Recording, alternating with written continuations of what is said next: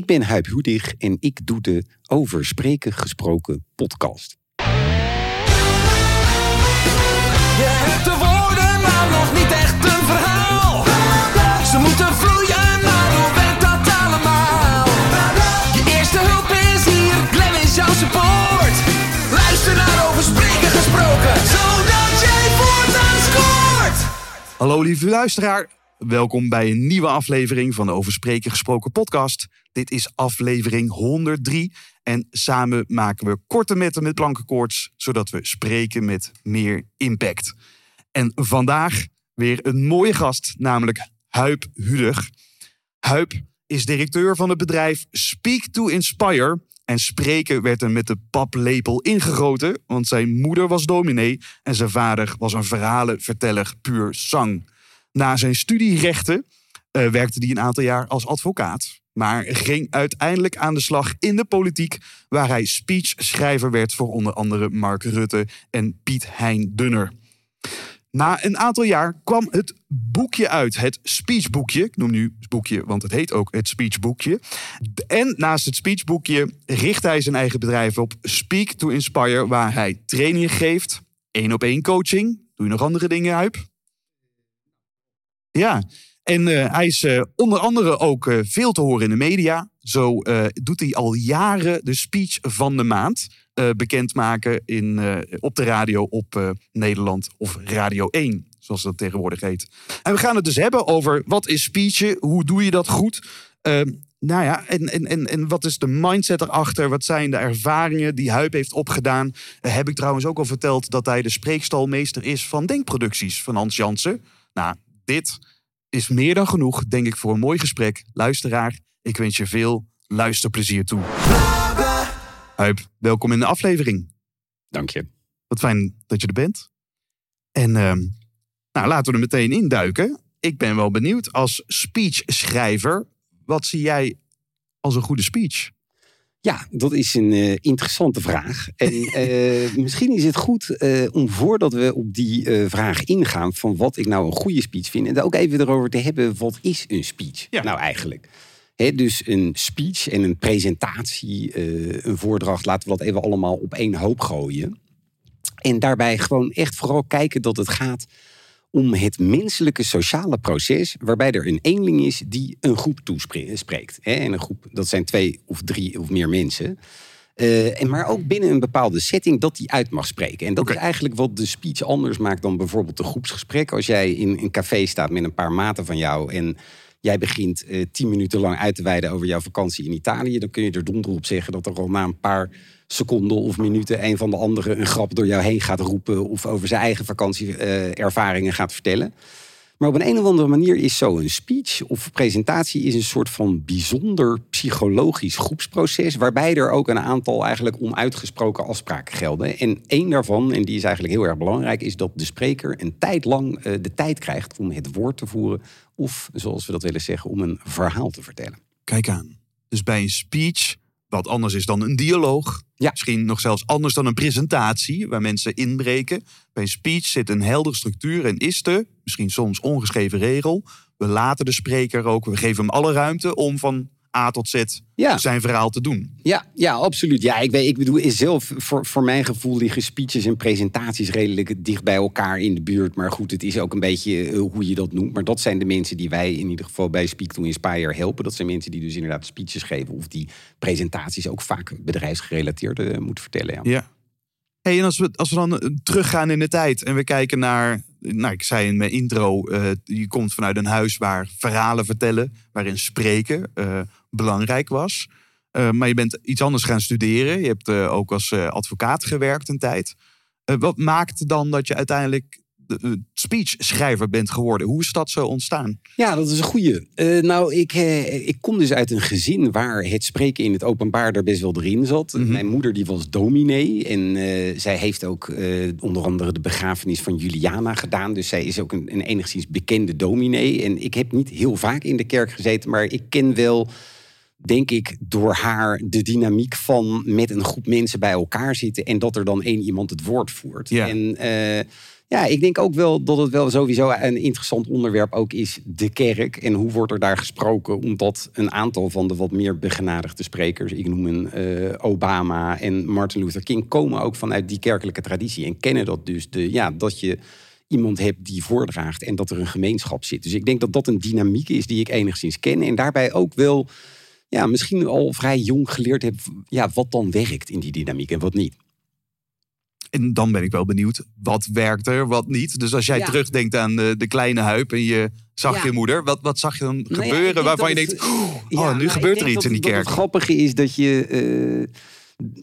er zijn natuurlijk heel veel dingen die werken. Dus dat is, als we praten over spreken in het openbaar, zou je natuurlijk het liefst hebben dat ik zeg, je moet dit doen of 2 of 3 dingen. Want zo werkt de menselijke geest. En de vaste luisteraars inmiddels gewend dat er inderdaad meer wegen zijn die in de Rome leiden. Precies. En dat als je dus iemand hebt die een goed verhaal heeft, dat er best wel eens gezegd wordt van, jongen, ik ben echt jaloers op Arend. Je gooit er een kwartje in en die begint te lullen en het is altijd geestig of het is altijd leuk. Terwijl in het werk wat ik doe, kijk je vooral aan de achterkant van het borduurwerk. Dus je ziet aan de voorkant eigenlijk een strak leuk verhaal wat daar gehouden wordt. En denkt, hey, wat leuk als publiek. Ja. Terwijl aan de achterkant als presentatiecoaches en als speechschrijvers werk je eraan om te kijken, oké, hoe kunnen we ervoor zorgen dat het hele borduurwerk zo ingericht wordt dat aan de voorkant er een mooi verhaal uitkomt. En dat is wel de essentie van mijn werk, denk ik. Ja. Dus laten we ze om die backstage, zou je haast kunnen zeggen. Dus frontstage zien we die spreker. Ziet er allemaal kekken uit. Ik heb bijvoorbeeld een paar weken geleden Jimmy Nelson nog zien spreken. Oh, wat leuk. Iemand die jij ook hebt begeleid. Als we dus nu backstage gaan, ben ik dus dan... dan maken we, of dat nu komt uit je ervaring, Speak to Inspire, of nog de jonge Huib. Ja. Maar als we naar dat borduurwerk kijken, wat zien we dan aan de achterkant? Ja, ik vind Jimmy Nelson op zich wel een leuk voorbeeld. Kijk, ik zit altijd met de mensen die je traint, daar moet je enige discretie toe verhouden. Dat is met deze van tafel. Dus het is ook als speechschrijver lastig om over iedereen heel uitgebreid te gaan zitten praten. Maar ik heb met Jimmy toevallig zo'n goede relatie dat hij het ook oké vindt dat ik daar ook over vertel. Voor de luisteraar, Jimmy is die welbekende fotograaf die fantastische koffieboeken, die tafelboeken, rapportage heeft gemaakt. Wat is dat prachtige boek? Before they pass away. Before they pass away. Ja, misschien herkent de luisteraar nu. Hij is als niet-antropoloog wel door de wereld gereisd om daar... moet ik uit eigen ervaring vertellen, prachtige foto's te maken. En goed. Ook wel een bijzondere kerel. En het was ook wel een leuke klus om te doen. Want ik begon toen net. Het is ongeveer een jaar of 10, 12 geleden. Ik was dus speechschrijver geweest in Den Haag. En begon als presentatiecoach. En toen kon ik voor TEDx Amsterdam wat mensen uitkiezen als het ware. Ze waren blij. Ik had dat boekje uitgebracht. En had enigszins een naam. Dus zij waren blij dat ik voor TEDx Amsterdam wilde coachen. Dus zeiden een beetje van, kies maar. En Jimmy was op dat moment in ieder geval in Nederland nog totaal onbekend. Maar ik had dat boek gezien met al die foto's erin. En ik dacht, wat leuk, weet je. Dus het was ook wel een grappig momentje. Dat je vaak in het leven maakt je een soort van zakelijke keuzes of zo. En hier dacht ik echt, ik vind gewoon lachen. Die verhalen van die gast, ik vind het leuk om hem te coachen. Dus ik kreeg daar deze meneer langs die vol met verhalen zat. Hij had een fotoboek en die kerel die is over de hele wereld geweest. En heeft bij allerlei oerstammen contacten gemaakt. En zat vol met verhalen. Dus het was enorm leuk om met hem te mogen kiezen. Van welk verhaal kiezen we nou? En daar zit bij mij een grote passie. Ik denk dat ik misschien wel een grotere passie voor het verhaal heb dan noodzakelijk het feit dat mensen op een podium gaan staan en gaan spreken. Ik vind vooral verhalen echt enorm boeiend. En hoe werken die nou? En als je het nou erover hebt van laten we dan eens aan de achterkant gaan kijken. Hè? Wat gebeurt er nou achter het borduurwerk als bijvoorbeeld zo'n Jimmy Nelson een TED-talk moet houden? Nee, er zijn er in ieder geval 3 gebieden waar je met zo'n spreker mee aan de slag gaat. Aan de ene kant is dat zijn verhaal, dus een story. Hè? Hoe bouw je dat op van het begin tot het eind? Hè? TEDx, je hebt 13 tot 19 minuten of zo. En binnen die tijd moet je gewoon een verhaal brengen. Ja. Daarnaast heb je het stuk van de voordracht. Dus hoe spreek je? Hoe maak je contact met je publiek? Hoe beweeg je op het podium? En je hebt het zeker niet onbelangrijke aspect van de mindset. En dat heeft te maken met, hoe sta je daar? Hè? Heel veel mensen hebben last van zenuwen met spreken in het openbaar. Of hebben de neiging om te schieten in bepaalde patronen. Wat misschien leuk is om het later ook nog even over te hebben. Ja. Ook vanuit jouw eigen kennis als trainer, leiderschapstrainer. Maar dat is dus ook een heel interessant aspect. Dus Als je dus met iemand aan het werk gaat, ga ik altijd eerst echt even kijken, oké, wat voor een type is iemand? Dus je gaat met elkaar praten. Ik probeer hem al een beetje alvast op het podium te zetten om een beetje gevoel te krijgen van, ja, hoe zit iemand in elkaar?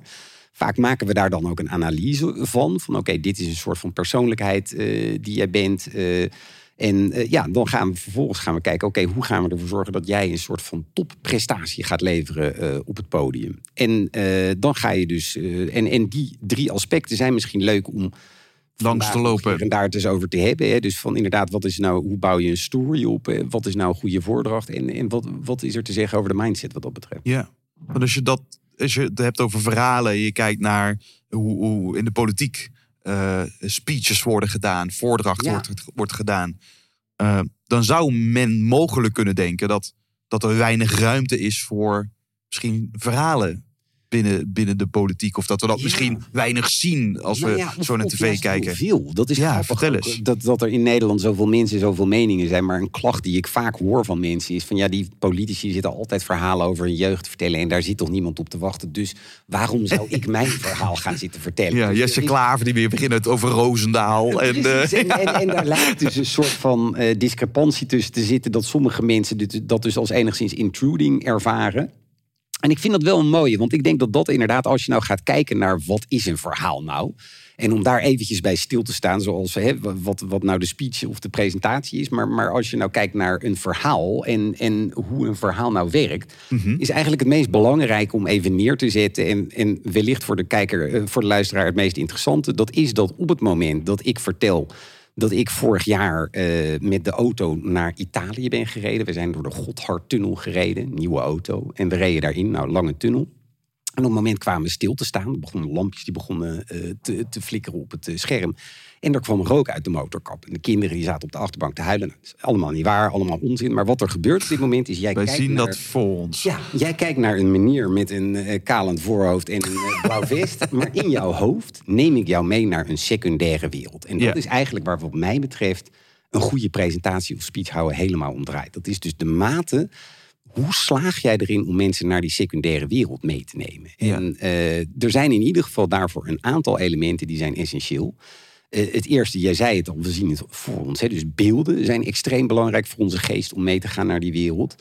Een ander ding wat we heel belangrijk vinden, dat zijn emoties. Op het moment dat ik vertel dat er kinderen op de achterbank zaten en dat die in paniek waren, zijn we ook op een of andere manier engaged. En een derde element wat erin moet zitten is dat...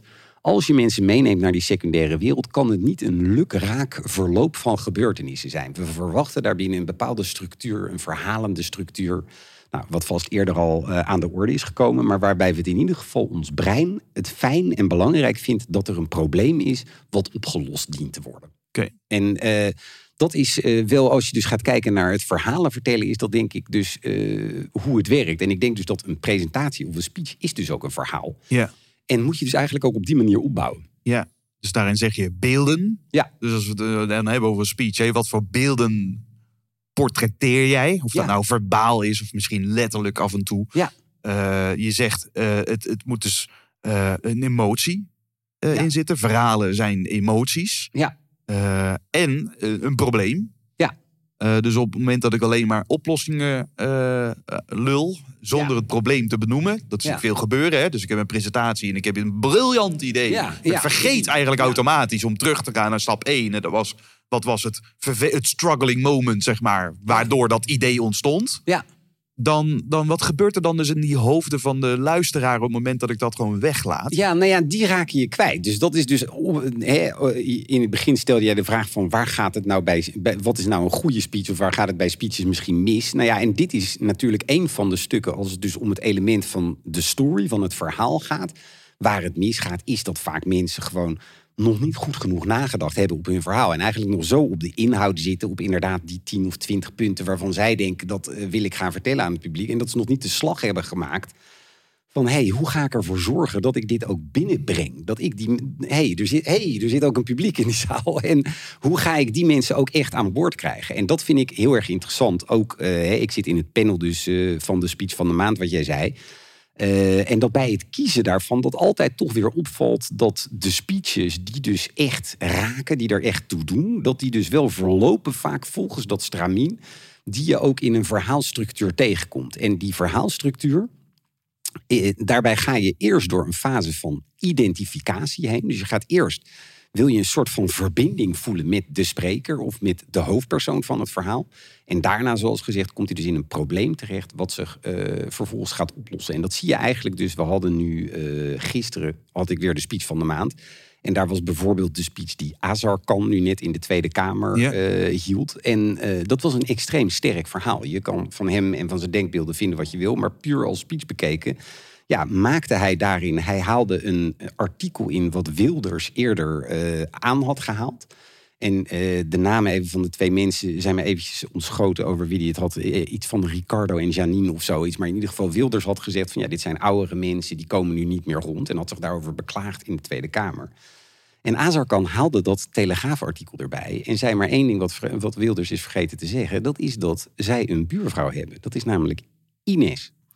Een islamitische buurvrouw die hun heel veel helpt. En in datzelfde artikel stond dus over hoe die buurvrouw hun naar dingen toegebracht had. Of hun af en toe eten had gebracht en dat soort dingen. En dat was dus waanzinnig mooi hoe hij dat verhaal van Wilders eigenlijk overnam en tegen hem gebruikte. En op die reframeerde, waardoor er ineens een hele andere kijk was. Echt, iedereen in die Tweede Kamer zag je echt even gaan kijken van hey, waar gaat dit nu heen, dit verhaal? En vervolgens kwam je dus met echt een ijzersterk verhaal waarin hij zegt, weet je, en dit is het verhaal wat we dus niet horen over die 1 miljoen moslims in Nederland. Waardoor je denkt weer, shit, inderdaad, ja, die heeft een punt. Dus je gaat nog een stap verder met hem mee. En vervolgens kopt hij hem in door te zeggen, ja, en op het moment dat Sigrid Kaag voor rotte vis wordt uitgemaakt, dan peert het hele kabinet hem. Maar iedere keer dat die 1 miljoen moslims hier aan het kruis genageld worden, dan heeft niemand daar een probleem mee. En ik ben daar klaar mee. Nou, en dat is dus heel mooi om te zien. Als hij meteen was begonnen met, ja, ik ben er klaar mee hoe hier iedere keer 1 miljoen moslims belachelijk worden gemaakt of zwart worden gemaakt, dan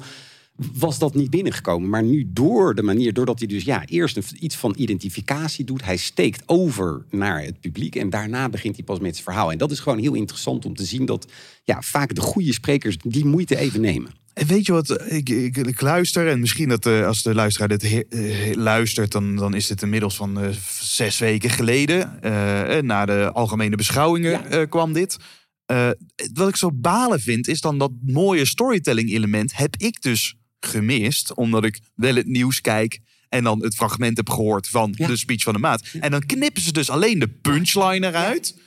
Van, nou, en dat hij op dat tafeltje slaat en dat iedereen begint te klappen.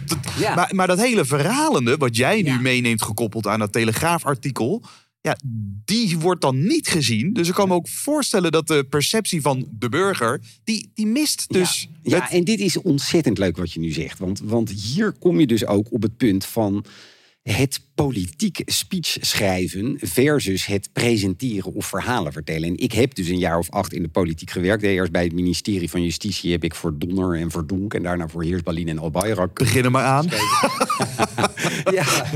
Nu en dan uitdagend. Nee, maar heel leuk hoor. Ja. Ik bedoel, het was echt, ik had geluk dat dat kon. Want je hebt in Nederland niet heel veel speechschrijversplekken. En dat ik op redelijk jonge leeftijd dat mocht doen en me daarop kunnen ontwikkelen. Is dat niet links, niet rechts, maar rechtdoor van jouw hand?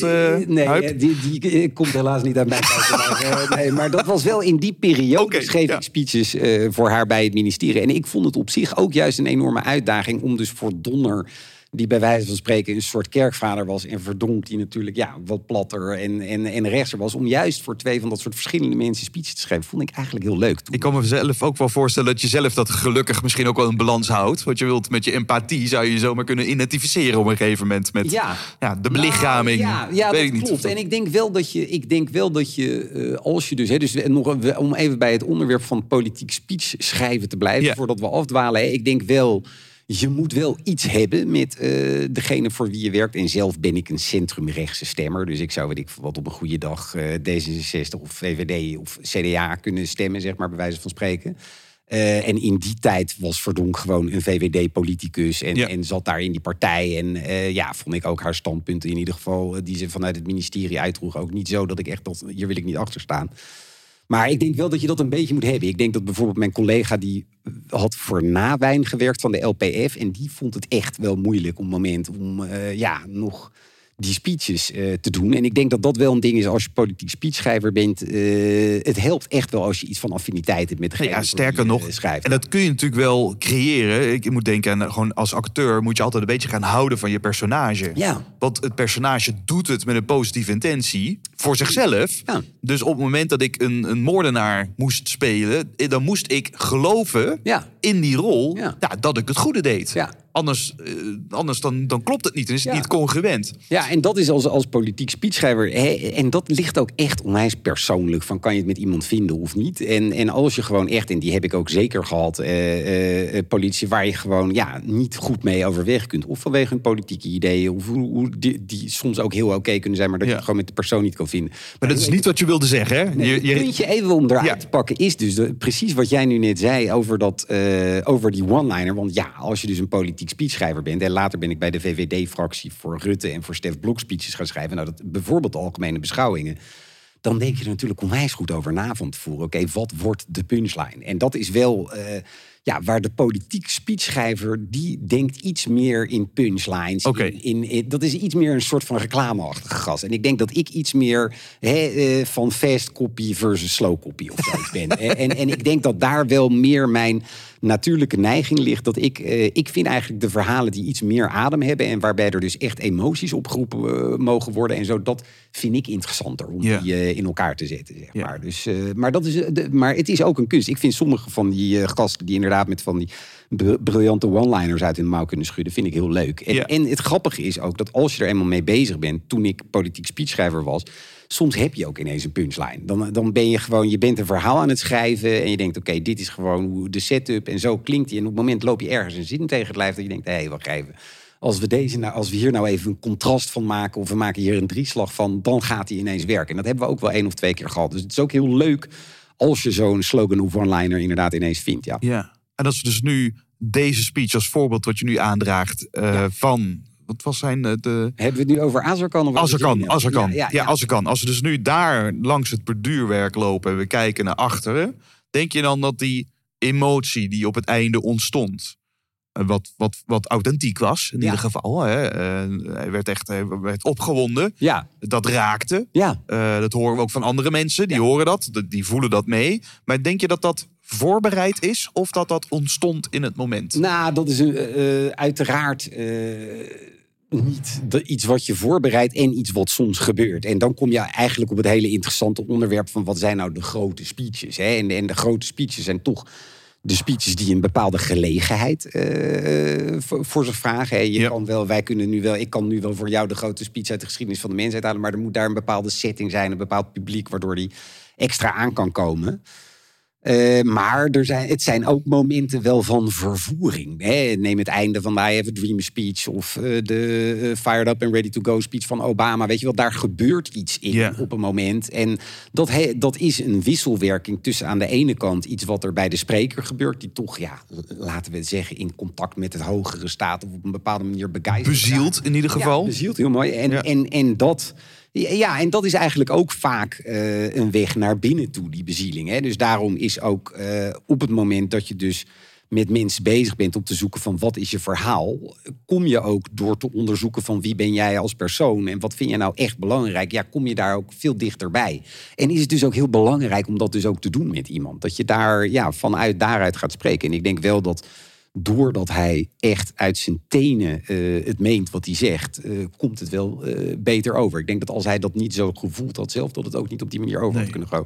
Of dat nou precies met voorbedachte raden gegaan is, dat weet ik niet.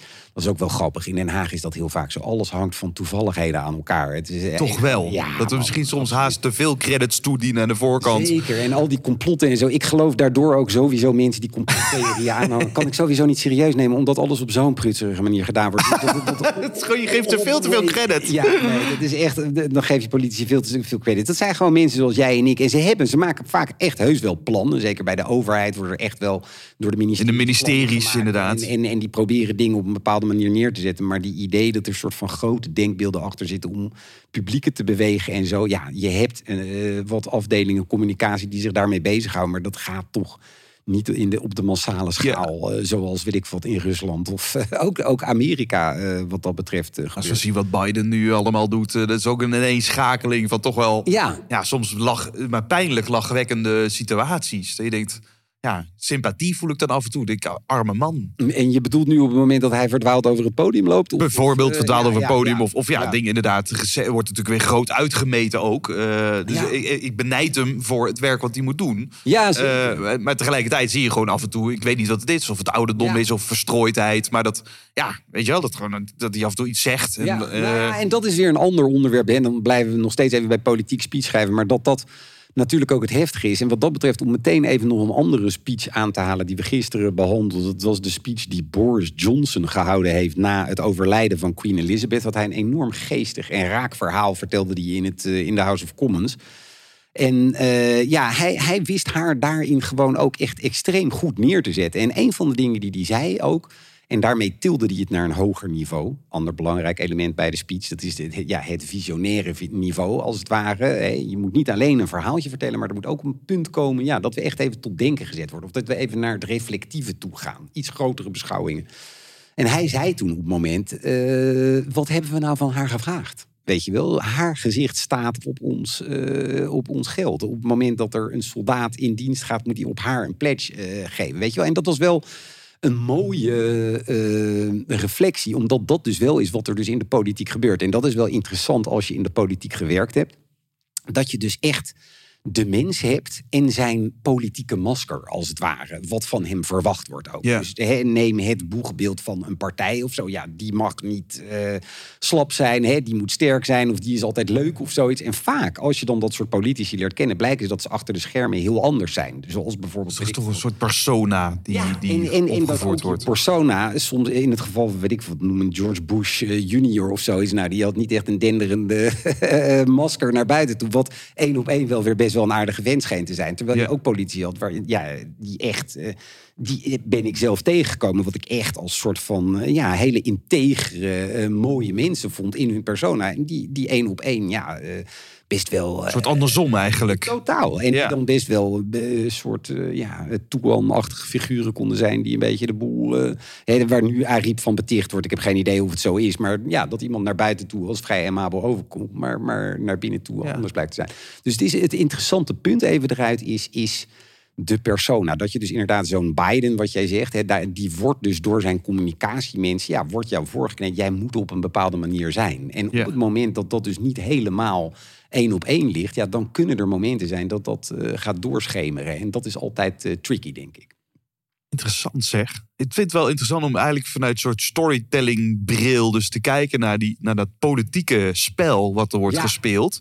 waarin persona's, bij het verhaal... is het extreem belangrijk om te weten, weet je wel... ben ik de protagonist, de hoofdrol, ben ik de antagonist... ben ik de gids wellicht...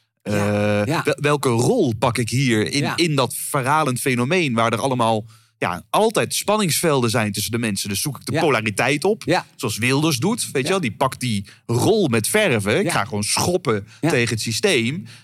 Want die dichten we hem dus ook toe. Ja. Dus zodra er een soort discrepantie ontstaat... tussen wat we eigenlijk verwachten van iemand... dus met andere woorden, als Wilders nou heel, heel empathisch gaat zijn naar de regering... En welwillend. En dat zou heel gek zijn haast. Dan zouden haast mensen in opstand komen. Jij moet toch gewoon schoppen, beste man. Dan zouden mensen zich verraden voelen. En dat is natuurlijk ook grappig. Dat altijd, ik vind dat als iemand die in de politiek gewerkt heeft... altijd heel vermoeiend. Dat dus nu... Rutte en de VVD beschuldigd worden van kiezersbedrog. Ja, want ze hebben dingen beloofd in hun verkiezingsprogramma... en daar houden ze zich nu niet eens meer aan. Dat geeft er blijk van dat mensen gewoon geen flauw idee hebben... van hoe de politiek werkt. Want iedereen die heeft een verkiezingsprogramma... en daarna moet je samen gaan werken. Want je bent niet in je eentje de grootste. Dus dat betekent dat je in grote lijnen misschien wel een beetje... je verkiezingsprogramma, dat je op bepaalde punten moet gaan inleveren. En de reden waarom ik dit even begin te zeggen... is omdat inderdaad die verwachtingen waar jij het over hebt... wat dat betreft interessant zijn. En ik denk dat waar wij in Nederland dus ook in zitten... niet zozeer een crisis is... voor een gedeelte ook. Het wordt daardoor opgekookt door wat er van buiten gebeurt. We hebben Oekraïne en allerlei dingen die er op dit moment... met de inflatie en weet ik wat er allemaal gebeurt. Maar een ander probleem zit gewoon in het hoofd van de mensen. En dat is dat heel veel verwachtingen die wij hebben van de politiek of van wat de staat voor je zou moeten doen, helemaal niet realistisch is. Dus ik kan me daar wel soms aan irriteren dat mensen dus enorm op het kabinet zitten af te geven alsof ze alles fout doen. Terwijl ja, er zijn natuurlijk dingen die ze niet goed gedaan hebben. Dat staat helemaal buiten kijf. Maar überhaupt de idee of de verwachting dat alles goed gedaan wordt sowieso, dat is gewoon niet realistisch. Ja. Hè? Ik gun ieder mens politieke denkbeeld. Maar waarom het interessant is voor jou en mij om het er ook over te hebben, is om ook daar even bij stil te staan. Bij die verwachtingen. Hè? Want nu hebben we het heel erg over de politieke verwachtingen.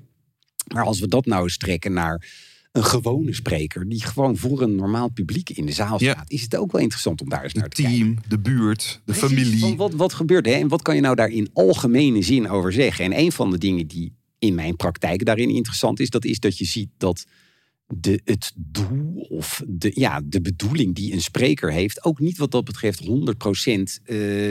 overlapt met die van het publiek. Dus een spreker die wil een boodschap overbrengen, die wil iets losmaken, die wil zichzelf neerzetten ook. Je wil een soort van goede indruk maken. Henk, die hield een goed verhaal, dan zegt dat ook meer. Dan is Henk ook wel een beetje cool, zeg maar. Dus het is een goede speech houden doet echt wel wat met jou. En aan de andere kant zit het publiek. Ja, die zitten er niet zo nodig omdat zij per se geëmotioneerd willen worden of een boodschap willen horen. Nee. Die willen liever eigenlijk een beetje entertained worden. Die zijn ook wel een beetje benieuwd. Wie is die spreker nou eigenlijk? Ga ik hieruit iets uit meenemen waar ik wat aan heb?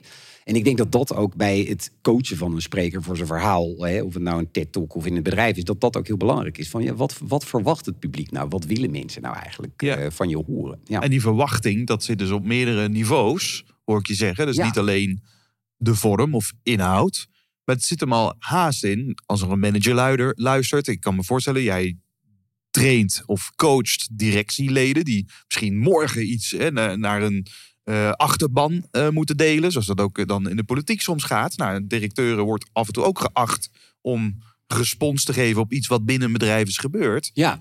Dan moet je dus ook weten met welke bril kijkt men nu naar mij.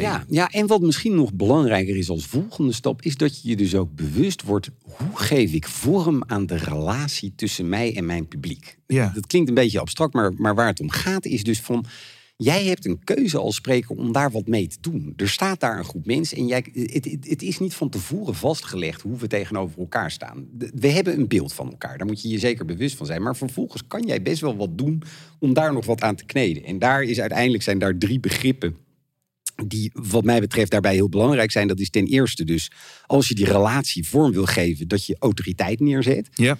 We verwachten toch echt wel van een spreker dat die aan ons wat gaat vertellen. En ja, dat hij ook een bepaalde expertise of kennis op een bepaald gebied heeft. En zolang we dat niet horen, zijn we een beetje afgeleid. Hè? Dus autoriteit is heel belangrijk dat je dat neerzet. Een ander element wat heel belangrijk is dat je die verbinding aangaat. Hè? Wat we al een paar keer zeggen, maar we zeggen wel eens, een speech gaat over herkenning en inspiratie. Hè? Dus in dat stuk van het herkennen dat jij dingen benoemt. Ja, je bent misschien wel de primus inter pares, maar je moet wel in de kring stappen. En jij bent wel een van ons. En dat is denk ik heel belangrijk, dat mensen zich gehoord voelen doordat jij dus die dingen benoemt. En soms ook misschien door interactie aan te gaan, maar daar echt een two-way street van te maken. Mm-hmm. En een derde ding wat belangrijk is wel dat aspect van die originaliteit ook. Hè? Dat als je het hebt over verwachtingen of dat mensen willen wel iets horen wat nieuw is voor ze op een bepaalde manier. En niet alles hoeft zo te zijn, maar dat jij een bepaalde take op dingen hebt. Dat is wel belangrijk dat je ze iets komt vertellen. En ik denk dat het managen van die relatie, dat heel, en je daar bewust van zijn van hoe staan we eigenlijk van oorsprong tot elkaar, ik en mijn publiek. Hè? Vinden ze mij, sta ik hoog in mijn autoriteit? Of vinden ze me wel aardig? Vinden ze me wel sympathiek? Of is dat niet zo? Daar moet je je denk ik heel goed bewust van zijn. Ook bij het voorbereiden van je verhaal en van je tekst. Ja. Nou, je noemt al een hoop. En ik verwacht zomaar dat er weer luisteraars met pen en papier in de hand zitten. Ja. En ijverig mee zijn. Autoriteit, oké. Verbinding. En dus ook nog iets nieuws. Als we kijken dan naar een goede speech en naar de opbouw. Nog even los of dat politiek is of binnen een organisatie. Zit daar dan van jouw ervaring nog een soort volgordelijkheid in? Of waar begin je mee? Dus als we nu kijken gewoon naar het verhaal. Hoe bouwden we die drie elementen in op een logische manier. Ja, nou dat is een hele leuke. En ik moet je zeggen dat ik dus in mijn vrije tijd dus heel veel schrijf. Dus ik heb al heel veel filmscripts en verhalen geschreven. Niet met enorm succes overigens. Op dit moment ligt toevallig weer eens een roman bij een aantal uitgevers waar ik in ieder geval gesprekken mee heb. Dus dat is interessant. Over 6 weken zullen we weten of hij uitgegeven gaat worden of niet. Maar ik heb in ieder geval door de jaren heen heel veel me verdiept in de dynamiek van verhalen vertellen. En hoe werkt dat nou? En je hebt een paar hele aardige boeken in Hollywood zijn er geschreven, onder andere door Sid Field. Die heeft een boek dat heet Screenplay. En dat is voor de scenario-schrijvers is dat echt een bijbel. En daarin geeft hij eigenlijk in de vorm van een spanningsboog aan van welke punten heb je eigenlijk, welke dramatische punten heb je om een verhaal echt spannend voor een publiek te maken. Ja. En klopt het dan dat de horizontale as is dan tijd? De tijd die nodig is, hè, van het begin tot het eind van een film. Ja. En hij pakt dan de energiecurve. Ja, of de spanning. Inderdaad, hè, van waar gebeurt er echt iets? Valhoogte is een bekende term die dan vaak wordt genoemd. Hè? Ja, heel mooi. En je ziet dus dat dat dus ook niet één lijn kan zijn. Je kan je publiek niet de hele tijd in soort van extase hebben. Dus er zit daar, dat gaat met golfjes. Hè. Er zijn ook in een goed verhaal of in een goede film zijn er gewoon punten die dramatisch zijn, dan heb je weer even wat meer rust en dan ga je weer naar een sensatiemoment toe. Ja. En dat is dus heel goed om je daarbij in presentatie in ieder geval bewust van te zijn van nou welke dramatische punten heb ik in ieder geval tot mijn beschikking om er wat van te maken. En die zijn dus van invloed op de volgordelijkheid van je verhaal. Oké. Ga door. Zullen we het erover hebben? Lijkt me lekker. Om het meteen kort te maken. Kijk, als je het speechboekje koopt. Hier staat het gewoon allemaal perfect in opgeschreven. Dus dat is lekker handig voor mensen om die te nemen.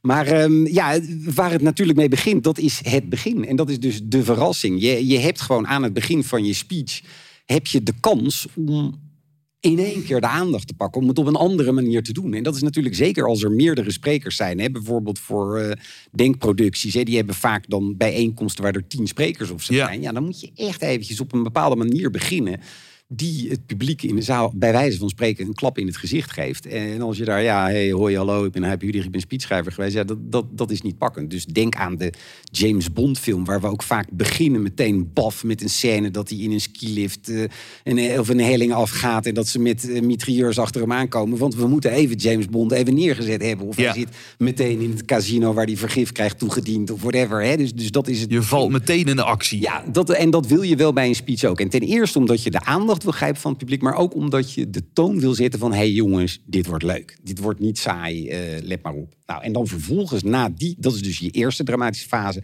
En daarna krijg je de dramatische fase die extreem belangrijk is. En dat is die waarin die identificatie plaatsvindt, waar we het al eerder over gehad hebben. Dus daar gaat het echt over wie ben jij en wie is je publiek. En die is elementair, die fase. Als je daar niet genoeg naar je publiek oversteekt. Als jij daar niet genoeg duidelijk maakt wie jij bent en wat jou drijft, dan gaat je verhaal echt aan kracht inboeken.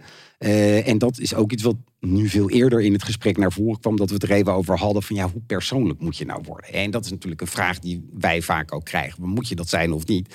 En het antwoord daarop is heel helder. Dat is namelijk ja, wel degelijk. Je moet wel degelijk persoonlijk worden. Je moet duidelijk maken wie jij bent. Op het moment dat jij gewoon op een podium gaat staan en mensen kennen jou niet, dan kunnen ze alleen maar jou aan je uiterlijk zien. En zij gaan daar zelf dan dingen op plakken. Dus als jij die autoriteit wil neerzetten, als jij sympathie wil winnen, dan zal jij zelf je publiek moeten voeren daarin. Vinden mensen vanuit onze Nederlandse bescheiden cultuur soms best lastig, maar daar moet je dus dingen geven. Want op het moment dat ik vertel aan jou dat ik bijvoorbeeld heel erg van bridge hou, of dat mijn oudste 2 kinderen tweeling zijn, of dat ik al jaren mijn moeder verzorg, wat niet het geval is overigens, maar dan geeft dat wel in ieder geval een hele andere, word ik ineens een hele andere kalende meneer met een blauw shirt aan. En dat is dus iets je wordt wat meer 3D. Als het ware. Ja, en dat is dus extreem belangrijk dat je dat dus wel doet. Ten eerste jezelf daarin relief geeft. En het mooiste is natuurlijk als je dat een beetje binnen het verloop van het verhaal kunt doen. Dat het niet een soort van opsomming wordt van oké, ik ben die en die, ik hou van zus en zo en dit en dat. Maar dat je begint te praten over je onderwerp en daarbij even jezelf meeneemt en wat dingen over je vertelt. Want in de corporate omgeving kennen we de bekende we beginnen gewoon slide 2 is een cv van 3 pagina's. Ja. dat is niet zo handig. Dan leer ik je wel kennen, maar dan is het eerder bevestigend voor je eigen onzekerheid dat je jouw hele cv wil pompen. Ja, precies. Dus dan zou, als jij bijvoorbeeld dan zou vertellen over dat jaar dat jij in Singapore gewerkt hebt en dat je daar toen met een hele interessante deal bezig was en whatever. Als je het op die manier kan brengen, ja, dan bereik je hetzelfde effect. Maar glijdt hij er wat makkelijker in bij het publiek. Zeg maar. Dus ook hier is dat verhalen-element. Ik kan de feitjes delen. Ja. Eigenlijk vindt niemand dat boeiend. Nee. Maar als ik dat met een beetje verhalen doe, het was 12 oktober en dat was de laatste keer dat en dan bla bla bla en dan ben je er ineens. Ja, dan is één element. Je kan eigenlijk door een speech of een presentatie met een verhaal te beginnen is sowieso heel goed. Kijk naar 90% van de TED-talks begint ook met een persoonlijk verhaal, omdat het gewoon de makkelijkste manier is om erin te komen. En dat is één ding wat je kan aangrijpen. En daarnaast is het ook handig om gedurende je verhaal die autoriteit gewoon subtiel te plaatsen af en toe. Ja. Zonder dat opscheppen wordt. En dat is wel interessant, omdat dat echt zo vaak is dat mensen vanuit hun psychologische constructen die ze hebben over wat je wel en niet mag zijn, dan denken, dat daar zit mijn publiek niet op. Die mindset weer om de hoek kijken. Ja. We hebben eigenlijk 2 dingen zijn. Ja. Je hand steekt uit. Precies. Ja, de mindset. Ja. Maar daarom laten we daar naartoe gaan zo. Want en dat we deze nog even parkeren. Maar dat stuk natuurlijk heel interessant is. En dus wij zijn volgens mij, we knuffelen elkaar verbaal dood op het spreken en de passie die we daarvoor hebben. En ik moet je ook eerlijk bekennen, ik heb heel erg zitten zoeken met die attention getter, zoals dat vaak dan wordt genoemd in het begin. Hè? Dus je moet iets hebben, die klap die jij, hoe jij het noemt. Ik ben dus heel veel lezingen begonnen met een verhaal. En dat ik dus ben gaan staan. En ik ben ook heel veel lezingen begonnen met retorische vragen. Ja. Van, wat gebeurt, waarom is spreken het openbaar zo moeilijk? En wat doen de beste sprekers van Nederland? Ja. En wat zou je van hen kunnen... En dan dus dat op die manier plaatsen, dan zaadjes planten. En daarna gaan we een antwoord geven op die vragen. En voilà, je hebt je presentatie. En ik merkte eigenlijk dat als ik die attention getter, als ik daarmee begon, dat ik ook echt heel vaak het publiek me nog een soort van schaapachtig aan zag kijken. Zo van, wie is die gast? Ja. Waar gaat het heen? Dus als ik meteen met een verhaal begin, dan verwacht ik eigenlijk ook van het publiek dat ze ook heel snel soort van überhaupt openstaan voor dat verhaal. En toen sprak ik weet niet meer wie dat was. Ik sprak iemand die zei, maar je moet een verhaal vertellen op het moment dat je hem nodig hebt.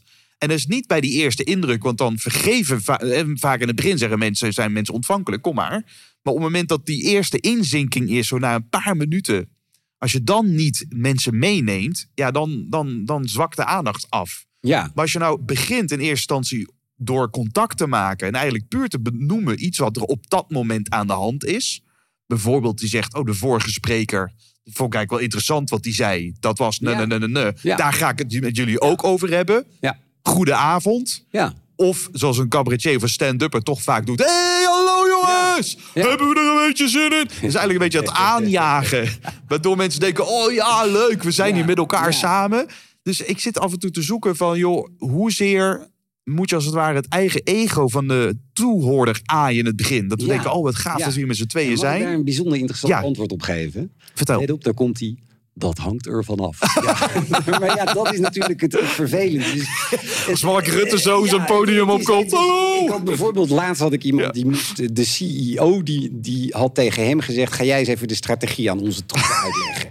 En hij zat meteen van, ik ben eigenlijk zelf de CEO niet. Dus mensen in het publiek die gaan mij met een soort scheef oog aankijken. Ja, soms dan heb je gewoon echt eventjes wat uit te leggen. Of een bepaalde verbinding te maken. Het kan ook zijn dat jij gewoon al met zo'n knaller het podium opgestuurd bent bij inderdaad een of ander groot congres waar mensen gewoon weten, nu krijgen we de ene knalspreker na de andere en dan kan je meteen baf erin. Dus het hangt van de situatie af, maar zeker gezegd is het dat het wel een vraag is waar jij over van tevoren na moet denken. Dat is, kan ik hier meteen de verrassing induiken? Of heb ik even iets van voorwerk te veranderen? Al is het maar in de categorie, jongens, wat leuk om hier te zijn. Ik woon hier ook toevallig om de hoek en ik ben hier ook al 20 jaar. Zoiets totaal arbitrairs, weet je wel. Maar even een beetje is smeerolie. Van, absoluut. En dat je dan pas daarna zegt, nou zo gek wat me nou vorige week overkwam. Maar helemaal eens. Okay. En dat je inderdaad soms als je meteen met die verrassing erin knalt, dat mensen een beetje zitten van, wat is er? Dat is overigens, zeker bij vragen stellen, vaak ook een ding waar het misgaat. Dus vaak worden mensen dan van tevoren door een sprekerscoach geïnstrueerd. Je moet een vraag stellen aan je publiek. Dat vindt mensen mooi. Maar het publiek die zit in een zaal en die zitten gewoon, die komen vegeteren. Die denken, oké, ik zit hier goed. Jij gaat op het podium staan. Ja. Kom maar door, ik hoor het wel. En op het moment dat jij ineens zegt, wie heeft er wel eens en dit of dat? Dan kijken mensen een beetje om zich even wat even. Dus je moet ook, ja, ook als je dus een vraag aan je publiek gaat stellen, moet je dat ook echt even inleiden. Van jongens, ik wil een vraag stellen, eventjes met hand opsteken. Ja.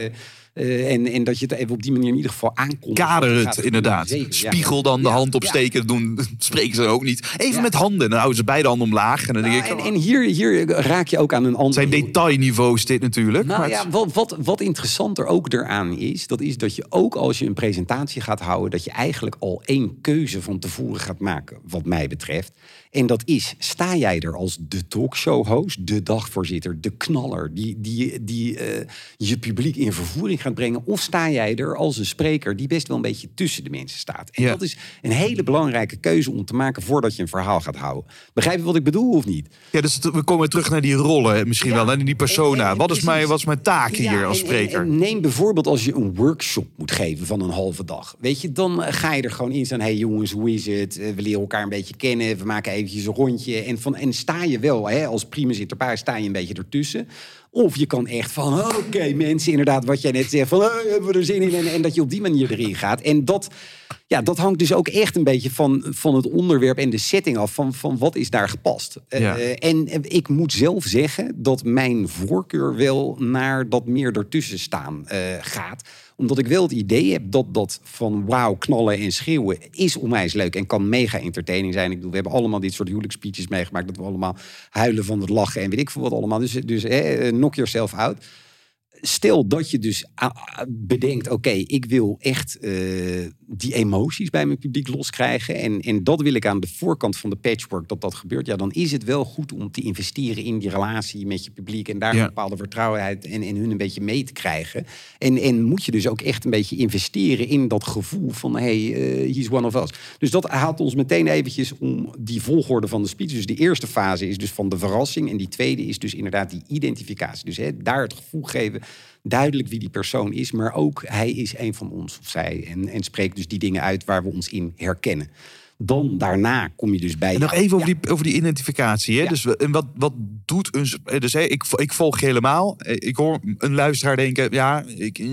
maar wat doe ik dan in zo'n speech? Dus hoe ziet dat er dan uit, die identificatie? Nou, dus die identificatie die vindt plaats... doordat het helder is wie jij als spreker bent... en doordat jij helder weet te maken... hoe jij het publiek ziet. En dat het publiek zich daar ook in herkend voelt. Ja. Dus er wordt wel eens gezegd... define yourself, define your audience... and argue your case. En daar zit zeker een kern van waarheid in. Omdat je dus eerst even jezelf neerzegt. Daarna define je audience. Hoe je dat dan in concreto kan doen... Nou, je kunt bijvoorbeeld een gedeelde ervaring benoemen. Een beetje een cliché, maar nu na de coronatijd... dat best wel vaak gezegd wordt... nou, mensen, we mogen eindelijk weer wat zijn. Wat leuk dat we er weer zijn, hè? Ja. Maar die hoor je dus op die hoor je die. Hè? Dus, die hoor je vaak. Het is natuurlijk leuker als jij vertelt... we zijn vorig jaar met onze bedrijfssectie op uitje gegaan... en weet je nog dat Hans toen in het water viel of whatever. Dat is misschien wat leuker dan... Dus dat is een gedeelde ervaring kun je aangeven. Je kunt ook refereren aan bijvoorbeeld een gedeelde waarde. Dus iets van, waarvan je weet, oké, dit vinden mensen in de zaal gewoon belangrijk. Hè? Weet ik veel, je geeft aan leerkrachten een verhaal. Dat je, we willen allemaal dat onze kinderen gewoon zich veilig en goed op school voelen. Dat is ook een beetje clichématig. Maar die clichés doen we nu even als voorbeeld, hè, luisteraar. Precies, pak hem niet letterlijk over. Jullie onderscheiden je van 80% van die andere mensen. Die persoonlijke ontwikkeling, die het belangrijk vindt. Precies. Lekker. Gaat weer. Weer een cliché.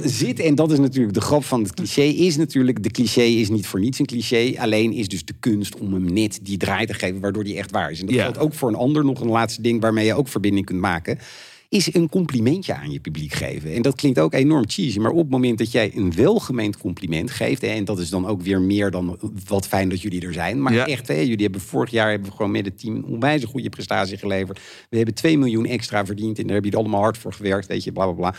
Maar dat je dat weet toe te spitsen op een publiek... en ze echt een welgemeend compliment geven... nou, dat zijn manieren om bij mensen het gevoel te geven... ik word gezien, ik word erkend. Dat is echt, als ik het zo beluister... en ik koppel het dan weer even aan de politiek... en ze noemen Mark Rutte niet voor niks Teflon Mark. Hè? Ja. Want het is gewoon... en dat vind ik dus los van wat je van de man vindt. Ik kijk ernaar met de bril van wat doet hij... Hè? Ja. Dus, en dan vind ik, ja, ik zit gewoon, ik vind het zo knap. Weet je wel, het is zo knap om communicatief, retorisch gewoon terug te geven. Kijk, ik heb natuurlijk voor Rutte speeches geschreven. En dat was overigens vrij korte tijd hoor. Ik heb uiteindelijk, het was wel toevallig in de maand. Je hebt anderhalve speech gemaakt. Het was toevallig in de maand dat hij dus premier werd. Dus daarom was het enorm leuk dat ik aan die verkiezingen heb kunnen meewerken. Maar daarna zijn onze wegen vrij snel gescheiden. En ben ik met Speak to Inspire begonnen. Maar er is natuurlijk wel... Bij hem zit natuurlijk wel het probleem dat hij minder goed in staat is in die emoties op te roepen bij zijn publiek. Hè? En het is de vraag of dat moet als premier. Hij heeft een taak en zo is het. Daar staat hij ook heel zakelijk in. Hè? Want ik zei op het moment tegen hem van nou, nu word je premier. Hè? Echt een beetje de vader des vaderlands. En hij heeft dan, nee, ik doe gewoon een baan. En als mensen vinden dat ik het niet goed doe, dan ben ik weer weg. En dat is... Ja, dat is aan de ene kant zijn grote kracht. Want laten we het eerlijk blijven. Hij is gewoon de langzittende premier. Dus linksom of rechtsom heeft die gast natuurlijk supergoed gedaan. Alleen in dat stuk van, ja, raak je de mensen echt? Hè? Ben je echt dichterbij ze gekomen? Hij heeft een paar momenten gehad dat hij wel dat soort speeches wat meer gehouden heeft. Hè?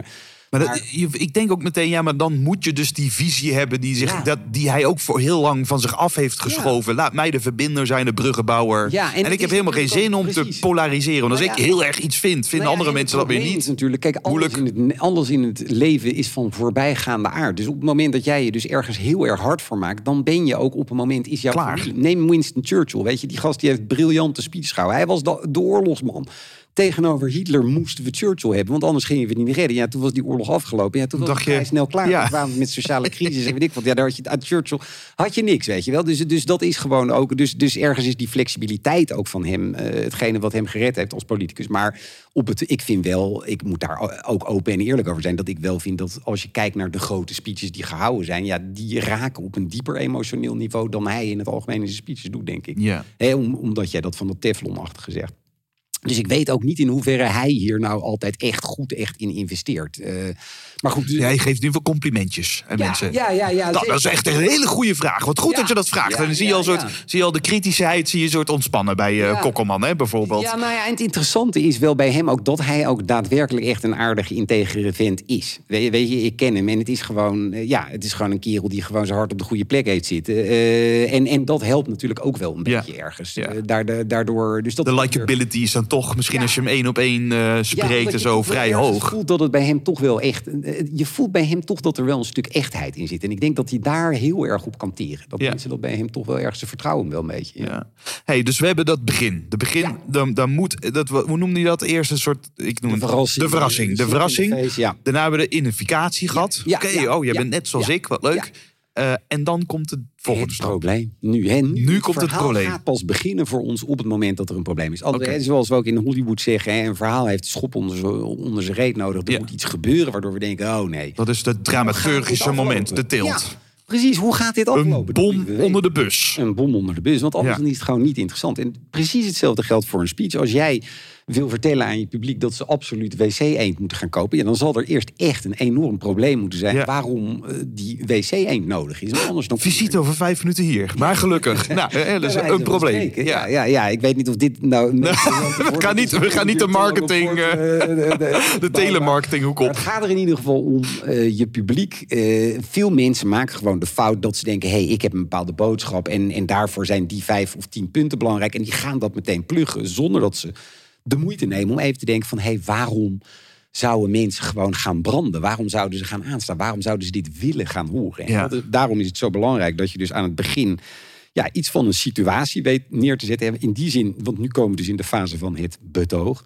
Ja, werkt een betoog als een soort trechter? Je moet eerst iets heel algemeens noemen... waarvan mensen in je publiek gaan zitten knikken en denken... daar ben ik het mee eens. Hè? Je doet een soort van beschrijving van de situatie in het land of whatever... En vervolgens ga je vanuit die beschrijving naar een probleem toe... wat daar eigenlijk logisch uit voort en voor ons ook als publiek logisch voelt. En op die manier trek je ons erin. En realiseren we ons van inderdaad, hier is iets aan de hand. En dit is, als ik te dieper op inga, moet je tegen me zeggen... hoor, maar dit is dus ook weer uit presentaties, coaching, oogpunten... heel interessant dat dus mensen hier ook niet zo aan willen. Ze vinden dus ik hou niet zo van problemen in speeches. Ik vind dat het publiek zit daar niet op te wachten. En Het probleem is, daar zitten ze dus wel op te wachten. Dus het is broodnodig om daarna de baai in te hebben... Ja, om überhaupt te luisteren naar je... Ze zitten te wachten op problemen. Natuurlijk zitten ze niet te wachten op problemen... maar zij zullen hun aandacht niet aan jou geven... op het moment dat zij niet het idee hebben... er is hier iets urgents aan de hand. Dus je dient die urgentie, die dien je te kweken in je verhaal. Ik moet nu denken aan het plopt nu omhoog... omdat ik dat in het vooronderzoek tegen was gekomen... dat jullie volgens mij het speech van het jaar zelfs mochten formuleren... En dat toen bij de herdenking Gunbergen sprak. Volgens mij was er ook een politiek figuur. Volgens mij koning Willem-Alexander. Ja. Die bleef lekker binnen de lijntjes. Ja. En gewoon, gewoon alles waarvan je verwacht. Nou, gewoon, bla, bla, bla, bla. Niks heel spannends. Ja. En Anton Gunbergen, die kwam toen en die ging echt pijn doen. Ja. Die zei, als ik me niet vergis... een herdenking moeten we voelen. Die pijn moeten we voelen, want anders herdenken we niet echt. En die kwam daarna met allerlei verhalen... die je liever niet hoort op zo'n toch feestelijke samenkomst. Ja. Nou, die ging gewoon echt lugubere oorlogsverhalen delen. Ja. Ook vanuit zijn eigen familie. Ja. Om mensen dus bewust te maken van de horror... die dat in die jaren was. Ja. Ja, absoluut. En dan, dat betekent dus dat je wel je... door met die echt... Want hij haalde echt het voorbeeld aan van een moeder... die dus naakt onder schot gehouden werd... en zich afwendde om alsnog haar kind te beschermen. En zo, hij nam ons echt mee naar de hel... die er was in Auschwitz en op vele andere plekken. En dan... ik bekijk dit soort dingen puur speech-technisch. Dus niks politieks. Maar dan...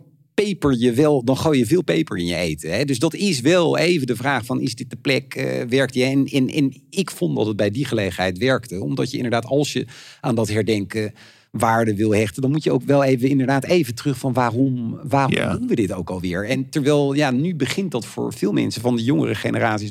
wat abstract te worden. Hè? En dan heb je misschien die verhalen weer even nodig om wakker te worden. Maar ik denk wel...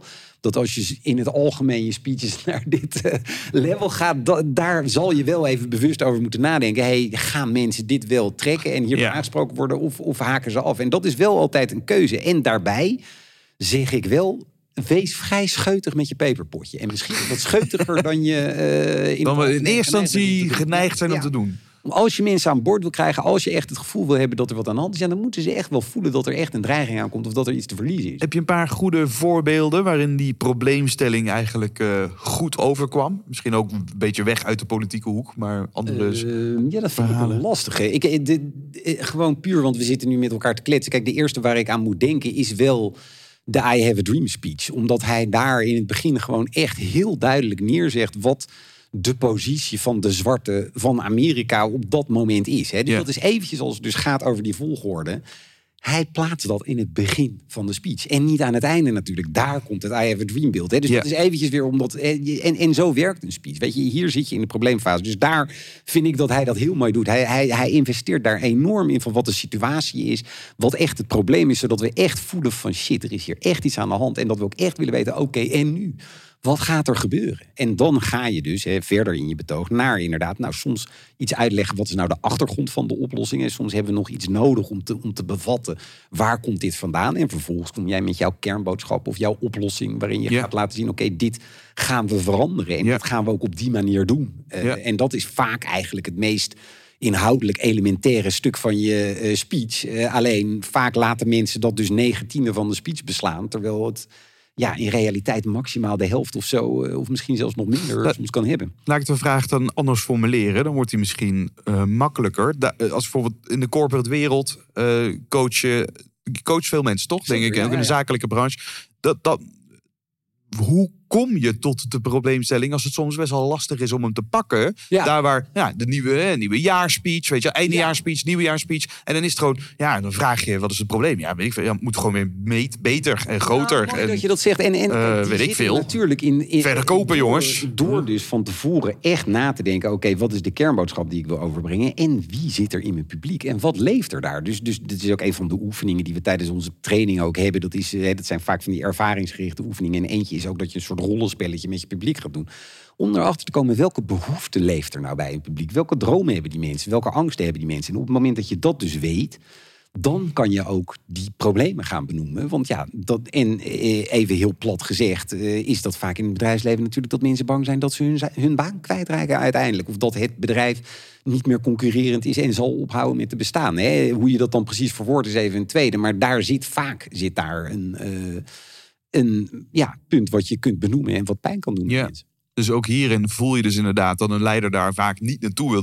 Die wil niet de onzekerheid benoemen dat er mogelijk een reorganisatie aankomt. Ja, die wil niet dat er benoemd wordt dat, als de cijfers niet omhoog gaan, dan hebben we toch de aandeelhouders.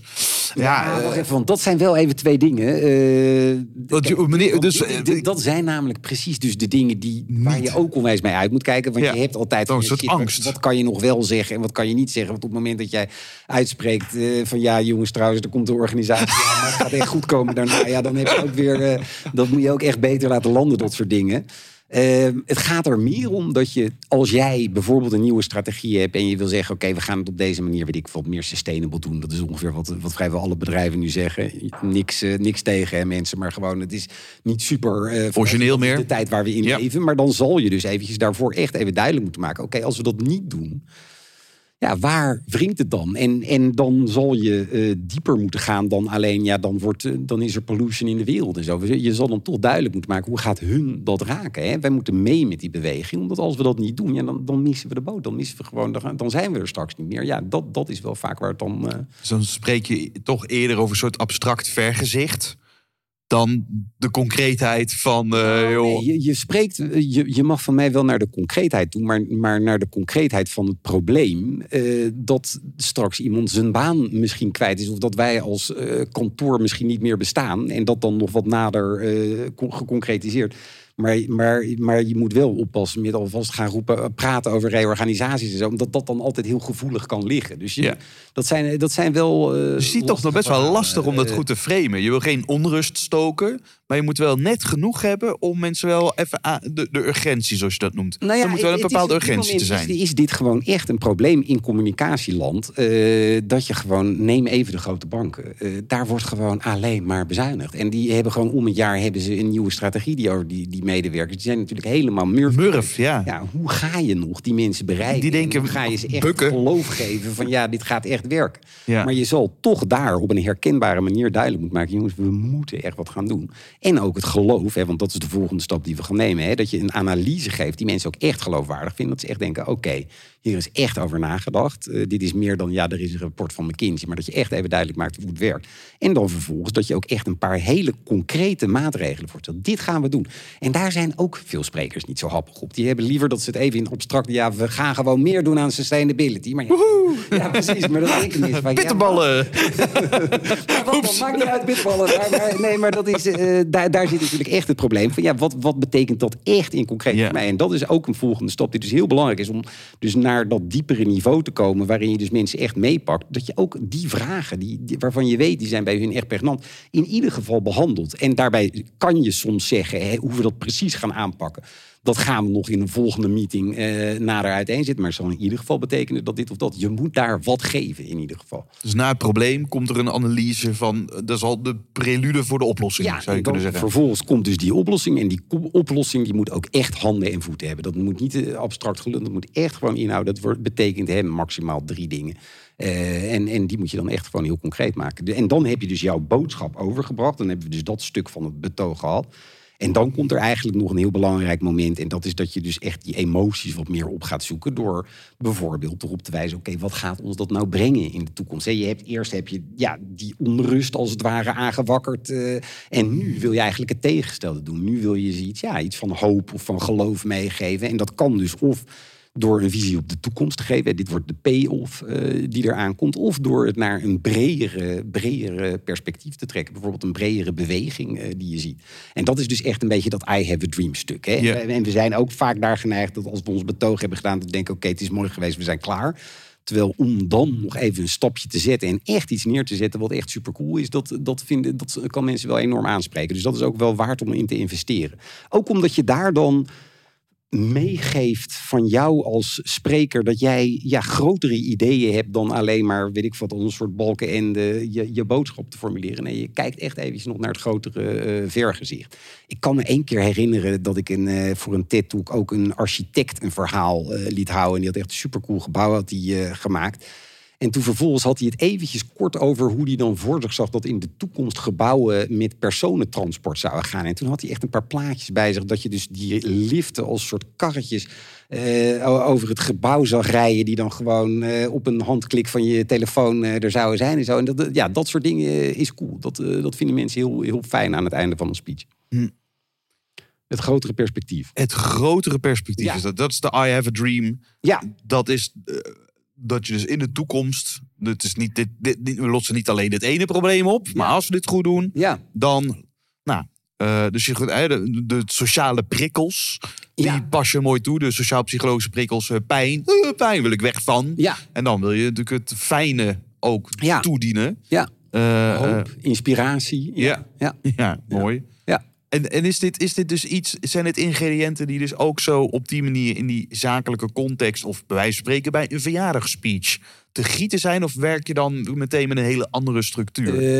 Dat is wel inderdaad... Ik denk dat bij verjaardagsspeeches... ik sla hem even plat, hè? Maar ik vind het mooi. Maar we hadden het even over die speech... die Boris Johnson dus gehouden had voor de Queen. Die herdenkingsspeech. En wat je eigenlijk in... En een verjaardagsspeech, gek genoeg... komt daar een beetje bij in de buurt. Waar het om gaat vaak bij dat soort meer persoonlijke speeches... is dat je er heel goed in slaagt om de persoon om wie het gaat... in een paar pennenstreken neer te zetten. Mm-hmm. Dat je dus echt een paar karaktereigenschappen weet te benoemen van iemand... waardoor mensen echt denken van shit, dit klopt. En dan vervolgens daar ook nog een leuk verhaal bij te vertellen. Dus om even Boris Johnson bijvoorbeeld te pakken... die had best wel leuk, hij noemde een paar eigenschappen van haar... en één daarvan was haar humility, haar bescheidenheid of nederigheid... Ja. En vervolgens vertelde hij dat veel van de politici zich tegenwoordig dan verplaatsen in gepantserde SUV's met weet ik hoeveel politieagenten erbij. Maar dat zij dus zelf achter het stuur zat in een brakke, afgerachte kar daar door het Schotse landschap reed. Tot grote schik van de voetgangers die af en toe van de weg afsprongen. Nou, dat was een heel mooi en geestig beeld. En dat is natuurlijk bij een grafrede of bij een verjaardagsspeech zijn dat leuke, die anekdotes. Maar wel anekdotes die ook op een bepaalde manier hout snijden. Omdat we voelen, het past echt bij diegene. En om nu je vraag te beantwoorden, moet je daar dan ook een visie neerzetten en zo. Nou, dat maakt je verhaal dan wel net wat leuker. Als je dus dan toch een soort van bruggetje weet te slaan. En dat deed dus, Johnson bij Elizabeth echt heel goed. Hè? Want hij zette haar karakter neer van, ze is bescheiden. Ze denkt van de meeste dingen wel, van het komt wel goed. Maar dat hij dus ook echt eventjes neerzette dat stuk van... maar wat betekent nou het instituut van een koningin eigenlijk? Wat vragen wij nou eigenlijk aan zo iemand? En daarmee kan je je verhaal wel net eventjes naar een net wat hoger niveau tillen. Yeah. En dat is dus, ook als je dus, weet ik veel wat... stel je houdt een of andere verjaardagsspeech voor iemand van kantoor... en je benoemt een paar van die eigenschappen... maar je weet dan ook nog net iets te benoemen wat herkenbaar is... en wat ook iets zegt over wat diegene gedaan heeft... of over de organisatie in bredere zin... en je kan dat nog erin brengen, dan kan dat wel heel veel doen. Ik begrijp dat het nu enigszins abstract is. Het hangt er ook echt vanaf van wie het persoon is. Maar het zoeken daarnaar, van kijk, kan ik dit toch naar een breder perspectief... of iets in de toekomst gooien, dat is wel, dat maakt wel van zo'n verhaal meer dan gewoon een aardig praatje. Ja, ik kan me wel voorstellen op het moment dat je een afscheidsspeech hebt of zo. Weet je wel, een collega gaat weg, die heeft een paar jaar gewerkt. Dat herkennen we allemaal wel, toch? Dan een team, iemand uit het team verlaat het team. En dan de manager gaat dan vaak semi-ongemakkelijk dan toch nog maar een paar woorden tot hem of haar richten. En dan wordt ondertussen zeg maar de gal wijnbox in de handen gedrukt. Ja. Het is altijd, als je dit dus goed doet, dan kun je echt even raken. Ja. Dan begeleid je iemand naar zo'n uitgang. Wat iedereen nog blijft heugen, jaren na dato. Maar heel vaak is het toch ook misschien door het gebrek aan voorbereiding. Door het gebrek aan... Iemand doet alsof hij die persoon kent. Ja. Maar dan de collega's naast die persoon die denken... Maar hij zegt maar wat te ouwe hoeren over voorbeelden van een paar jaar geleden. Ja. Hij heeft geen idee, die man. Nee. Dus dat is echt de moeite die je moet nemen. En ik moet je ook eerlijk bekennen...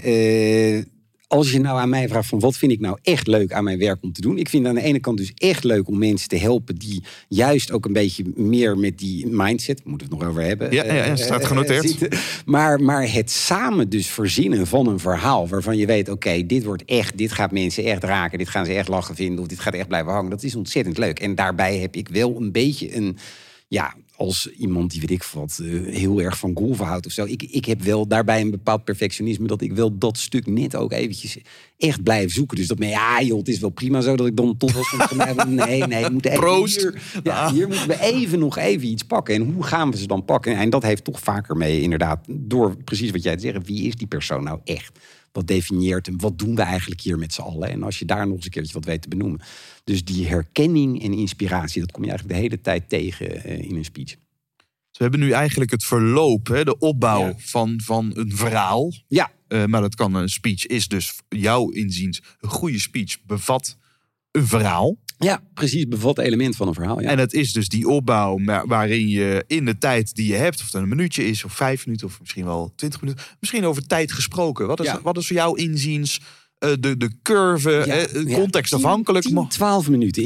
Ik heb jarenlang gewerkt en ik moest als speechschrijver, en je kon echt ergens tussen de 10 en 12 minuten ging bij het publiek het licht uit. Dat is echt grappig om dat te zien. Het is gewoon echt, je moet het eigenlijk gewoon niet langer maken dan dat. Nee. Stel dat je het echt nog langer wil maken, ja, dan moet er echt even een interactie of zo. Ja. Of even iets komen wat eventjes out of the ordinary is, waarmee je nog wat tijd weghapt. Maar ik zou het echt in principe 10 minuten, dan zit je safe. En op het moment dat je dan kijkt naar het sprekersvak, dus als we nu naar de sprekers gaan, dan zie ik dat sprekersklussen, die variëren van 40 minuten tot anderhalf uur. Dat is dus wel net anders, omdat dat zijn dan echt, daar komen mensen voor de sprekers, dan is er echt een soort van lezing en zo. Ja. Maar ik moet zeggen, als ik sprekers zeker tegenwoordig help met het voorbereiden van een verhaal, bijvoorbeeld van 45 minuten, daar moet een interactiemoment in. Ja. Daar kom je gewoon tegenwoordig. Jij kan niet meer 45. Dat kan je prima doen.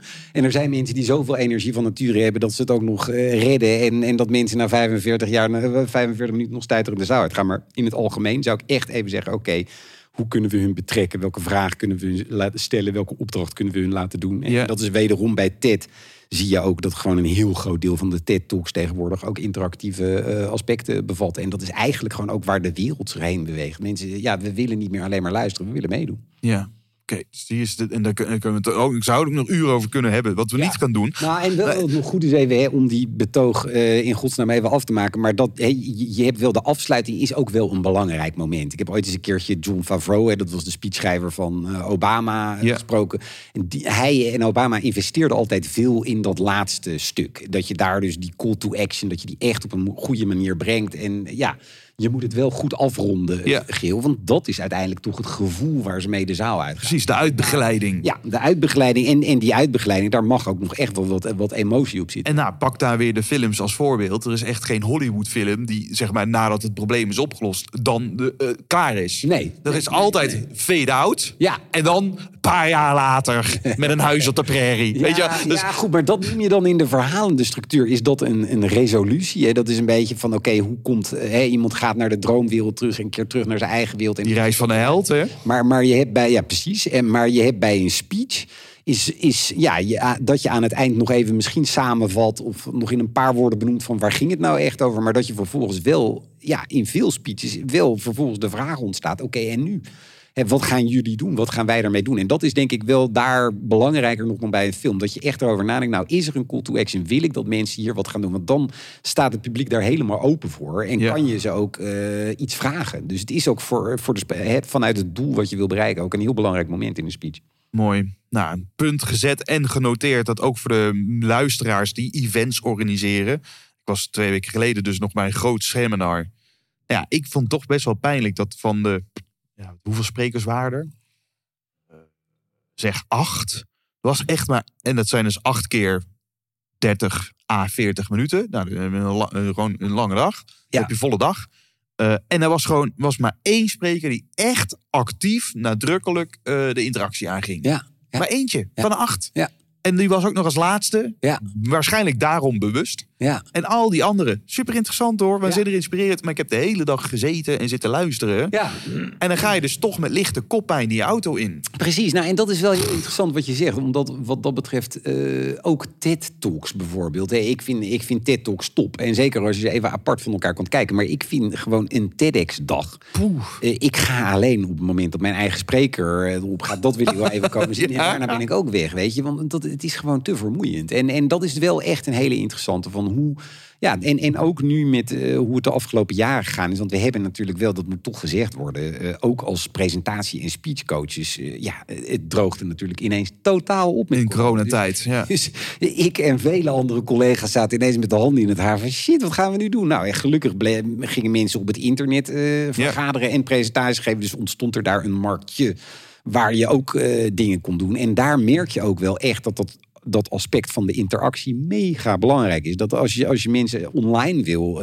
engageren. Dat je zeker. Dus de webinars en al die dingen. Nou, als je daar geen interactie... Dan concurreer je niet met... Dan concurreer je met je smartphone eigenlijk. Ja. Hè? Want daar zit gewoon...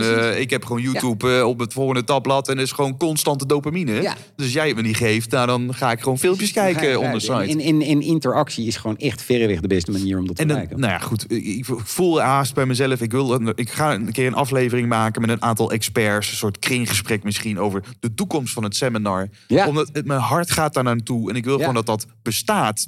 Blijft bestaan. Ja. Hetzelfde in theater, weet je, een enorme vergrijzing. Die mensen zijn binnen nu en 15 jaar dood. Ja. Ik heb geen idee of mensen daarna nog wel naar toneelstukken gaan. Ja. Want in mijn leeftijdsgroep ken ik niemand die naar toneelstukken gaat. Nee. Stand-up avondje misschien. Ja.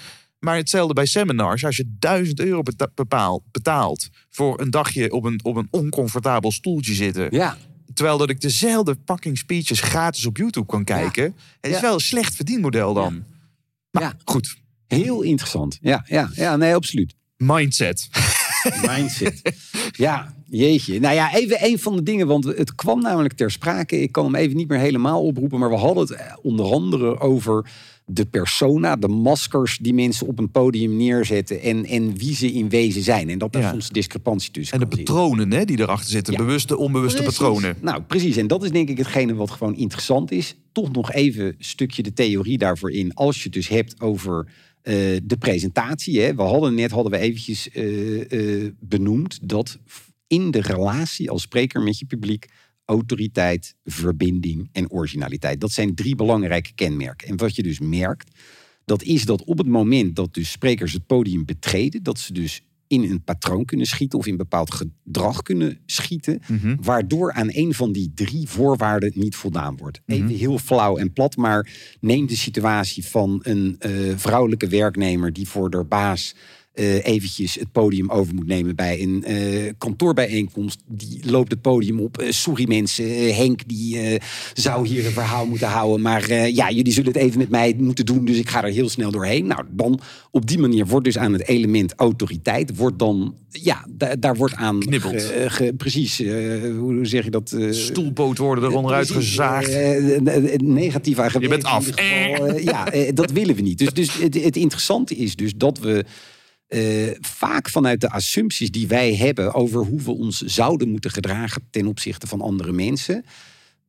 voldoen wij niet aan het contract met het publiek. Want het publiek wil autoriteit. Het publiek wil verbinding en het publiek wil originaliteit. En er zijn dus best wel veel mensen die denken... ja, maar die autoriteit, dat is niks voor mij. Ik ga dat niet pakken. En dan ben je dus af bij het publiek. Want je zal die autoriteit neer moeten zijn. Anders luisteren ze gewoon niet. Op het moment dat jij veel te ver vanuit jouw hoge toren... een verhaal aan het vertellen bent... wat mensen gewoon niet raakt en niet engaged en ze niet meeneemt... dan raak je ze ook kwijt. En hoe uitzicht dat? Dus hoe ziet dat er dat uit? Dat kwijtraken? Want dat gebeurt dan... figuurlijk. Het is niet dat ze ineens zoek zijn. Nee, maar er gebeurt wel iets. Ze gewoon niet meer naar je luisteren. En waarom? En dat heeft dus voor een heel groot deel dus met je voordracht ook te maken. Omdat je dus je er bewust van bent. Ik moet dus om toch die verbinding te creëren mensen aankijken. Ik moet om autoriteit neer te zetten, moet ik toch... ook zelf een beetje staan. In ieder geval wat ontspannen en enigszins stevig op het podium staan. Hè. Dus daar zit het. En het zit er ook in van hoe bouw je je verhaal op? Durf je wat over jezelf te vertellen en op die manier autoriteit neer te zetten? Maar wat het interessante is, en dat is waarom we het er nu over hebben bij de mindset... is dus dat je ziet dat mensen vanuit die patronen... automatisch in bepaald gedrag schieten. En dat daarom, als we dus mensen presentatietraining geven, dat het om meer gaat dan alleen van ja, hoe sta je en hoe hou je je handen. Maar dat je dus echt even gaat bekijken, oké, wie ben jij en wat gebeurt er bij jou? En op het moment dat jij vanuit die rol op het podium gaat staan, wat gebeurt er dan met je publiek? Zijn die er nog bij of haken ze af? En in welke mate kan je dat nog herstellen?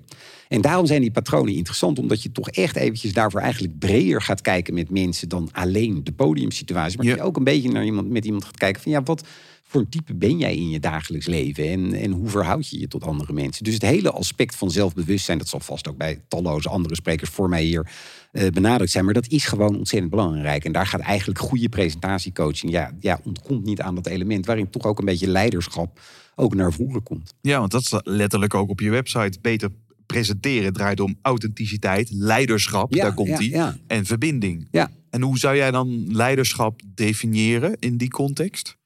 Ja, dat is toch wel het aspect dat in die speciale sociaal-psychologische situatie die wij een speech of presentatie noemen, dat in ons brein er toch velden zijn die waarschijnlijk al heel lang teruggaan naar de tijd dat een mens nog nauwelijks een beetje kon praten en dat er een soort van aapachtige groep ging staan en daar hoe tegen de rest en de rest riep ha.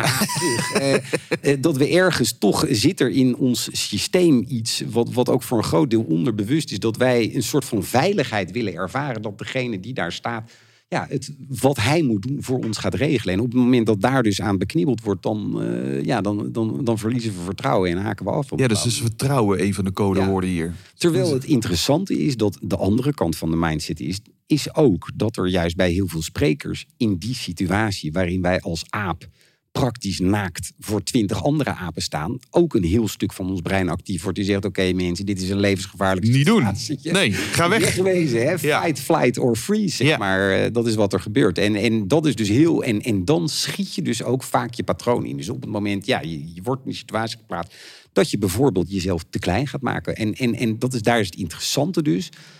Op het moment dat je dus het podium moet gaan bestijgen, zijn er eigenlijk twee keuzes. En dat is of je gaat het podium op, of je doet het niet. Maar wat je dus dan in die situatie vaak ziet, is dat mensen wel op het podium gaan staan, maar zich daar gedragen alsof ze er niet zijn. Mentaal gezien is het toch steeds uitgecheckt. Ja, dus alles is heel raar. Het lichaam geeft aan, ik ben er eigenlijk niet bij. Ik verstop me achter een flip over. Ja, precies.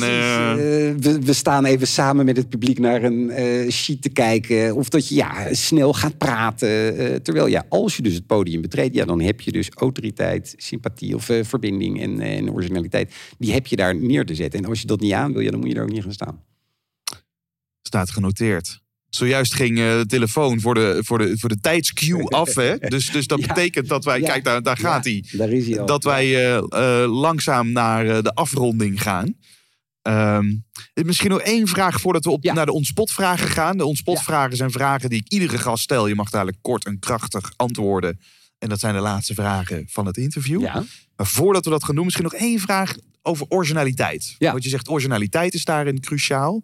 En wat ik bijvoorbeeld zelf, waar ik last van heb, en ik zie ook dat andere sprekers daar last van hebben, is de curse of knowledge. Ja. Dus mijn zoektocht naar originaliteit wordt steeds ingewikkelder, zou je kunnen zeggen. Want ik verdiep me in een bepaald vakgebied. En als ik iets origineels wil doen, betekent dat niet per se dat ik voor mezelf iets origineels moet vinden. Het moet origineel zijn voor het publiek. Ja. Maar wat het publiek origineel acht, is vaak wat ik denk, dat is hallo, gaan we terug naar zeg maar basisschoolleiderschap. Met andere woorden, het begint wel vaak bij jezelf. Ja, maar, en daarom is... Oh, sorry. Ja, dus ik denk dan soms bij de cirkel van invloed, cirkel van betrokkenheid, die kennen we nu ondertussen allemaal wel. Of de tijdmatrix, weet je wel, die coffee classics in mijn geval. Terwijl als ik dan vraag, teken niet de twee cirkels, zeg ik jongens, leg hem eens uit. Ja, ik kom gewoon 80% van die groep heeft geen idee. Nee. Dus het is mijn bias, dus een soort vooringenomen... Dat het niet meer origineel is. Ja, zeker. Terwijl nog, verdorie, daar zit het goud voor bepaalde mensen. Ja. Dus hoe help jij dan iemand die zo in de materie zit, die dus gewoon blind is geworden voor wat origineel is of niet. Doordat ik me heel makkelijk in het publiek kan verplaatsen. Dus op het moment dat dus mensen of met iets komen waarvan zij denken dat het super origineel is, kan ik zeggen, ja, dit heb ik al 1000 keer gehoord. En op het moment dat zij met iets komen, ja, dit en dat. Ik denk, nee, dit is mooi. Dus dat is ook juist heel leuk om dat dus samen met een spreker, die zoektocht samen met iemand te maken. Van waar zit nou hier echt het stukje? En daarom viel ik je net even in de reden, zei ik van het begint bij jezelf. Omdat dat wel, authenticiteit is een beetje een clichématig begrip, maar het is wel waar.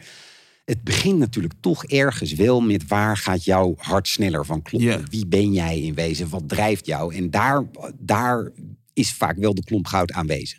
En die moet je vervolgens nog een beetje uitgaan. Als jij het niet met passie kan brengen, ja, hoe moeten zij het dan voelen? Ja, maar daar zit ook die originaliteit. Die originaliteit zit hem toch in jou. Ieder mens is uniek en heeft zijn eigen verhaal. Het zit hem ook misschien niet in de inhoud zozeer, maar in de stijl en de saus waarmee het gebracht wordt. Nou ja, maar ook wel in de inhoud. Ik denk dat echt ieder mens die heeft zijn eigen verhaal te vertellen. Precies, dan kom je weer terug op die verhalen. Ja, als je dat gewoon goed genoeg afpelt, vind je daar ergens een klompje goud. En dat is toch ook wel inhoud.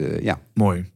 We gaan naar de Ontspot vragen. Ja. En je mag kort en krachtig antwoorden. Ben je klaar? Ja, ik ben er klaar voor. Wat is een boek wat je enorm heeft geïnspireerd of wat je zelf vaak cadeau hebt gegeven? Slaughterhouse 5 van Kurt Vonnegut. Ja. Fantastisch. Slaughterhouse 5? Ja, Slaughterhouse 5. Slaughterhouse 5 van Kurt Vonnegut. Slaughterhouse, ja. Dat is echt, vind ik het allerbeste boek wat ooit geschreven is. Hilarisch, briljant. Ja. En als een kenner van literatuur en boeken en verhalen... ga ik die bestellen en lezen, want ik ken hem nog niet. Dan ben ik jaloers op je dat je het nog niet gelezen hebt. Ja, en dan precies, de eerste vraag. Ja. Wel eens een mythe over speech waar we echt vanaf moeten?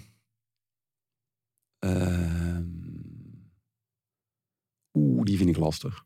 Dat is een mythe over speechen waar we vanaf moeten.